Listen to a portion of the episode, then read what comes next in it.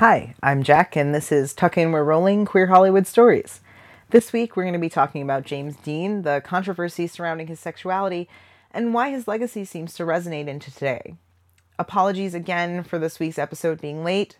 Uh, for those of you who don't follow the podcast Tumblr or Facebook, I went back to Connecticut last weekend to visit my family, and my mom's cat threw up on all of my notes. And I guess that's what I get for leaving them out. But, you know, once I got home, I had to restart my note taking process and go back to work immediately. So that's kind of why this is so late. Um, and even though this is technically last week's episode, I've decided that this will be the only episode I'll record. Um, again, I apologize, but in about two weeks, I'll be in Los Angeles visiting a friend and probably taking a lot of selfies with the Hollywood sign. So I won't have anything written or recorded until after I get home. But, you know, at least you guys can expect a lot of great photos on the blog, right? Right. So let's just dive on in now. James Dean. He's made it onto AFI's top 50 actors list at number 18, and he's long remembered as the guy that made three movies and then died in a fiery car wreck. And, you know, if we're being honest, I think the car wreck is probably what makes people remember him so fondly and why he got a, a spot on that top 50 actors list. You know, I think about these stars that died young, and not Monty Clift young, but tragically Marilyn Monroe young. And they might not have done anything really worthwhile, but it's the potential that people mourn. James Dean was 24 when he died, and he had only made a, a, scant handful of movies. And even Marlon Brando said that the loss was just tremendous. And his movies were, were good, too. Um, I had to watch Rebel Without a Cause for a class I took in high school called um, What Happened in and to the 60s. It was a fascinating class. Uh, we were watching it to sort of explore the way that young people felt and acted in the 50s after World War II and how this kind of set the stage for the 60s. Uh, so I watched the movie. I wrote my reactions to it in a little journal that we had to keep for class. And, you know, I loved it. I'm not going to lie. I think back then I must have been about 17, and I was really just starting to cultivate this love of Golden Age Hollywood and classic cinema. And I remember being really excited to get a chance to watch Rebel Without a Cause. But, you know, it kind of slipped right out of my consciousness. I generally don't enjoy the legacy of tragically dead before their time actors um, because I think that people fixate on like the gruesome ways that they died as opposed to the the actors themselves. And yeah, I guess it really goes back to that mourning of the loss of potential thing. But I also think that James Dean getting onto AFI's top 50 while Monty Clift isn't even given an honorable mention is kind of bullshit. Monty didn't die in his car crash, so he never reached the legendary status that Dean did. I'm getting a little off topic, but um, anyway, people remember Dean and they love and cherish his movies, and they really do fixate on his short life, but they tend to forget what he was actually like. And from what I've read, it wasn't exactly very pretty. James Dean was born on February 8th, 1931, in Marion, Indiana. His family moved to Santa Monica after his father gave up farming to be a dental technician. Um, and he was an only child, very close with his mother by all counts. Uh, but she died of uterine cancer when he was nine, and his father sent him back to Indiana to live with his aunt and uncle. And now here's where things kind of start to get a little weird. He meets a pastor named James DeWeerd, and they get very close. A lot of people have gone back and pointed out that DeWeerd is actually the one who got Dean hooked on fast cars and even acting. But history is on the fence about whether or not DeWeerd abused Dean or if they had a consenting relationship in Dean's later teenage years. Um, but either way, Dean supposedly told Elizabeth Taylor that he had been abused by a member of the clergy shortly after his mother's death. Um, after he graduated from high school, he took his dog Max out to California, and eventually he ended up dropping out of UCLA to act. Uh, though at first he could barely get cast in commercials. Around 1951, he went to New York to study at the Actors Studio, which, if you'll remember, is the same place where Marlon Brando got his start. Uh, he did a lot of television work, and then finally in 1953, Elia Kazan cast him in East of Eden after specifically requesting a Brando type. He made his last movie, Giant, in 1955, though it didn't come out until 1956, the year after he had passed away. He died on September 30th, 1955, at the age of 24 from injuries sustained during a car crash on his way to a drag race. Interestingly, they named the stretch of highway he died on for him, which I personally think is a little morbid, even for my taste. And I used to be a funeral director, but hey, to each their own, I guess. So, James Bean, Dean has been described as someone who slept his way to the top. Very famously, he and Marilyn Monroe actually did have a fling. Uh, he said he wanted to marry her, and I guess they actually had plans to do it uh, before they realized what a bad match they would actually be in a rare moment of self awareness for the both of them. Besides Monroe, he's said to have had affairs with Liz Taylor, Joan Crawford, and Judy Garland. Uh, but besides his female conquests, he's also rumored to have had affairs with uh, Marlon Brando, Paul Newman, Steve McQueen, Rock Hudson, and Spencer Tracy. The author Darwin Porter says of Dean, he was difficult, selfish, and insecure, but he made love to some of Hollywood's greatest beauties. Interestingly, Elia Kazan says about Dean, he was a little nuts. Maybe a lot nuts. So it's really interesting to me that here's this guy who's remembered and beloved for the three movies that he made, but everyone around him is kind of like, uh, guys, he's sort of crazy. Natalie Wood, who co starred with him in Rebel, uh, said that he was into hurting his partners and also being hurt. Uh, not to kink shame, we don't do that on this show. But after he and Spencer Tracy hooked up, he stole all of Tracy's cash and his wallet. And last episode, I mentioned that the relationship between Brando and Dean was juicy, but it was kind of more fascinating than anything else. Now, again, I can't say that any of this is real or fictional, and this is one of those stories that seems like it might be a little stretched, if you know what I mean. But there is a rumor out there that Dean and Brando had a Dom sub relationship, with Brando acting as the dominant one. So this story is really very detailed, and you know, I've never really figured out if lies are overly simple or overly complicated. But the story goes that James Dean was absolutely in love with Brando, going so far as to follow him around and wait outside his apartment for attention or sex. Uh, Brando used to make Dean watch him have sex with strangers as some part of a mind game that Brando played with him. Uh, Brando claims to have met Dean on the set of East of Eden in 1954 which is the same story that the Mizruchi book uh, tells. I mentioned on the blog, uh, this book was actually sanctioned by Brando's estate, which might account for why it left some of the seedier details of his life out. In James Dean, Tomorrow Never Comes, Darwin Porter says that they actually met back in 1949 when Brando came back from Paris and visited the Actors Studio in New York. Now, the dates don't exactly match up. Uh, officially, Dean wasn't involved in the Actors Studio until 1951, but there's a chance he was hanging around, and given how big a fan of Brando's he was, he might have made an excuse to visit so he could see his idol. People who were close to the two of them, including Tennessee Williams, have claimed that the two were definitely an item, uh, though Brando was really not very nice to Dean, rubbing it in his face when he was out sleeping with other people, and denying that they were even friends after Dean's death. So now we have two sides of a story. Brando claiming that he and Dean were barely friends, though he admits that Dean was particularly fixated on him. And people close to Dean or the two of them claiming that they had sadomasochistic sex on a frequent and regular basis. I think with this story, as with most stories, the truth probably lies somewhere in the middle.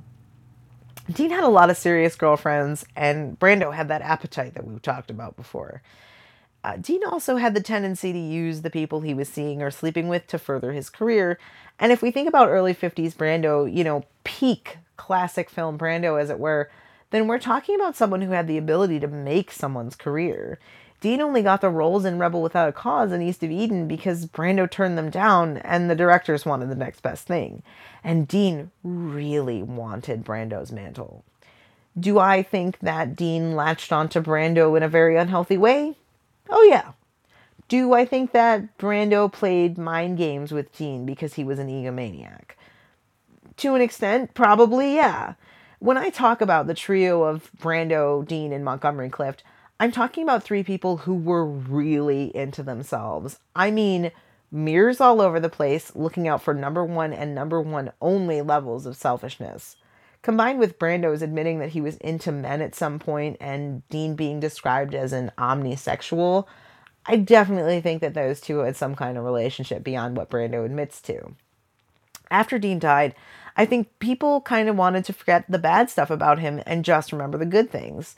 I have this feeling that uh, Brando maybe wanted to distance himself from it for whatever reason, whether it was because he was truly distraught that someone he supposedly loved or at least had a relationship with had died, or because he wanted Dean's memory to go on without being colored by a sordid affair, or, you know, even if he just wanted to put it all behind him and get on with his affair with Rock Hudson. I, I don't know. This is all conjecture. But now I kind of want to pick up a thread I teased out a few weeks ago in our Cary Grant episode this tendency to forget the bad about people after they've died and hold them up on high pedestals despite being really, truly terrible. And Cary Grant was from a different time in Hollywood, most definitely. The money was pouring in, the studios had unlimited power, the Hays Code was still a, very much a thing. Uh, there was, you know, this was the time when the studios had a roster of stars and they just picked one when they were making a new movie and said, come on now, this is your new movie. Go, go, go on and make this.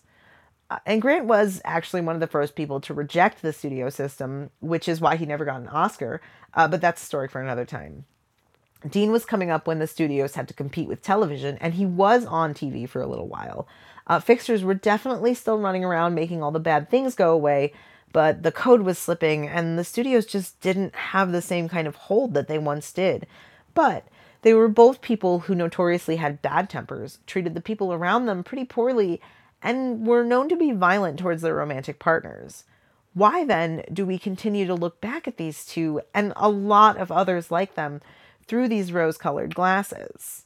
With Grant, I think it's definitely nostalgia. Uh, there's this, there's enough time between the peak of his fame and now that people just want to remember the goofy, grinning guy from Arsenic and Old Lace or, you know, maybe they're diehard Hitchcock fans and they won't hear a bad word spoken about him.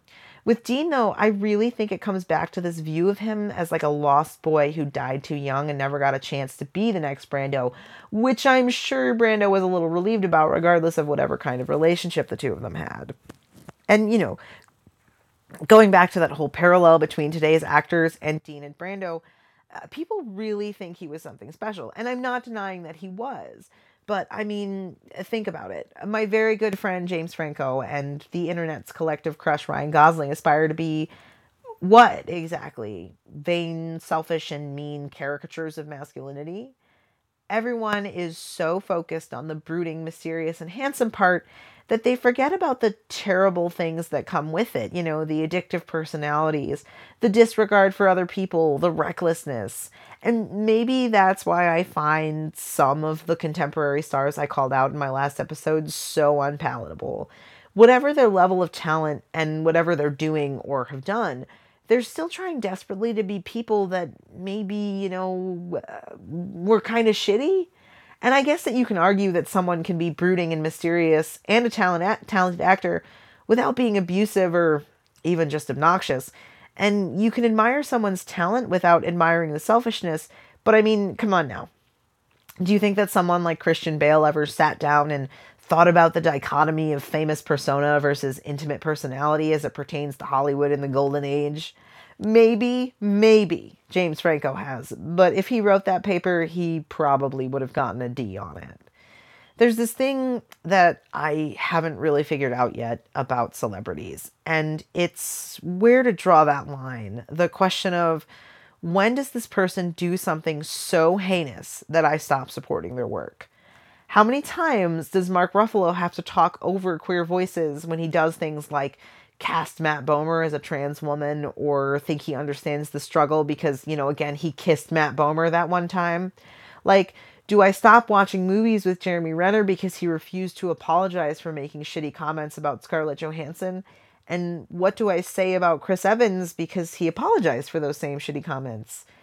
And why did I flat out refuse to watch Manchester by the Sea because Casey Affleck is an abuser who got away with it but I watched Chinatown even though Roman Polanski also abused an underage girl. And you know, I'm coming at this from a place of like, the classic movies are history now. And what happened is what happened. But for God's sake, why is it still happening? When we watch Rebel Without a Cause and don't have the context to know that Natalie Wood felt uncomfortable on set with James Dean because he was a violent person, aren't we doing a disservice to not only Natalie Wood, but all the women women who've ever had to sit in a room with someone that's made them uncomfortable? Aren't we, you know, kind of setting a precedent for this kind of thing? And and maybe context is the key to this question. We really can't just blindly consume media without context. Like we can't ignore the things that have happened in the past. And I've said that before on the show. When we ignore the fact that James Dean probably p- hit Pier Angeli and that Hollywood used to cast white people as people of color, or even that fucking Gone with the Wind, I hate that movie so much, made people of color stars, and then Hollywood refused to let them into the Academy Awards to collect their Oscars, we're denying that it even happened.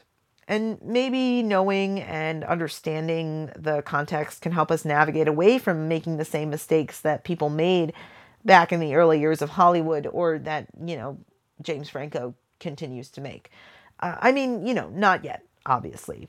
Mark Ruffalo, as far as I know, never formally apologized for casting Matt Bomer as a trans woman. And Casey Affleck got an Academy Award uh, while getting away with sexual abuse. But, you know, maybe people like you and me can use these moments to propel ourselves into demanding better. You know, not just from Hollywood, but from the people we interact with on a daily basis. Thank you so much for listening to Tuck In. We're rolling queer Hollywood stories. This week's episode was written, researched, edited, and recorded by me, Jack Segreto. You can find a transcript of this episode and all of our episodes, along with movie and book recommendations, fun facts, and photos on our Tumblr, tuckinpodcast.tumblr.com. You can also give us a like on Facebook at facebook.com slash tuckinpodcast. We accept messages on both of these platforms, so please feel free to shoot us any suggestions for show topics and comments that you might have. Uh, we put out new episodes uh, kind of every Wednesday, and you can listen to us on SoundCloud, iTunes, and Google Play.